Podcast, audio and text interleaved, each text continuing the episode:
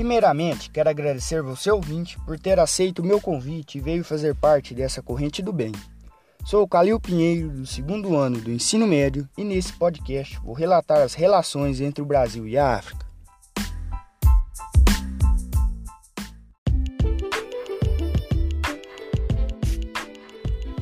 O Dia da Consciência Negra.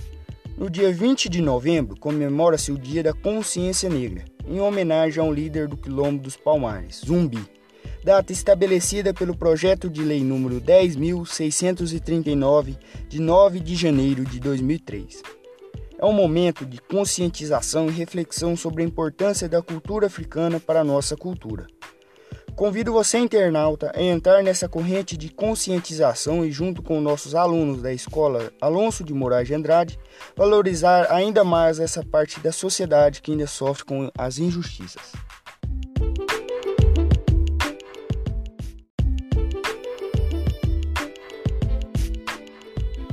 O Brasil e a África começaram a se relacionar de uma maneira muito dolorosa. O tráfico de escravos foi essa primeira relação que o continente africano teve com o Brasil. Essa relação foi cancelada através de uma lei onde proibia o tráfico de escravos, fazendo com que a relação entre os países sofresse um abalo. Além das relações presentes entre o país, ambos possuem diversos aspectos em comum, desde o passado colonial e traços culturais herdados no período onde ocorreu a escravidão. Em aspectos naturais, há uma grande semelhança desde a fauna até seus afluentes. No Brasil, temos a Amazônia, uma extensa área florestada. Já na África, é presente a floresta equatorial do Congo, que se assemelha à Amazônia brasileira. Em ambos territórios estão presentes os dois maiores rios em volume de água no mundo, no Brasil é o rio Amazonas e no continente africano é o rio Congo. Outro ponto em comum são as grandes faixas de clima tropical recobertas por vegetações esparsas, conhecidas como savana na África e cerrado no Brasil. Na literatura da língua inglesa, o cerrado é conhecido por Brazilian Savanna, sendo a savana brasileira. Em relação aos aspectos humanos em comum, destaca-se o processo de ocupação realizado pelos europeus, onde se fundamentava na exploração de recursos naturais. A ocupação europeia privilegiou a produção de matérias-primas, como caráter predatório em atividades do setor primário, como a extração de madeira, que no nosso caso era o pau-brasil, e a monocultura de produção tropicais, como a cana-de-açúcar, que era conhecido como os plantations.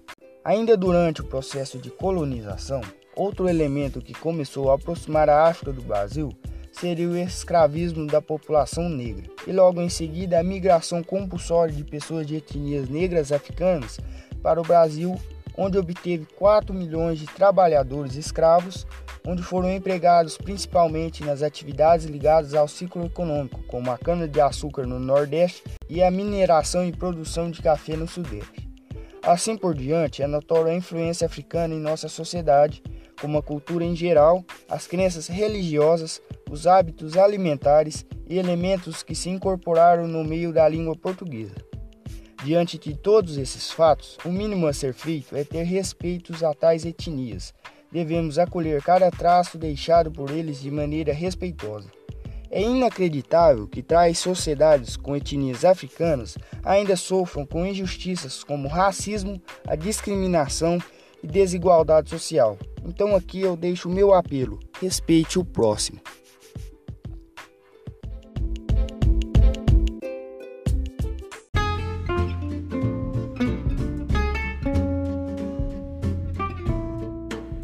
Venho aqui no final desse podcast agradecer a você tirou um tempo para acompanhar meu trabalho. Muito obrigado e até a próxima.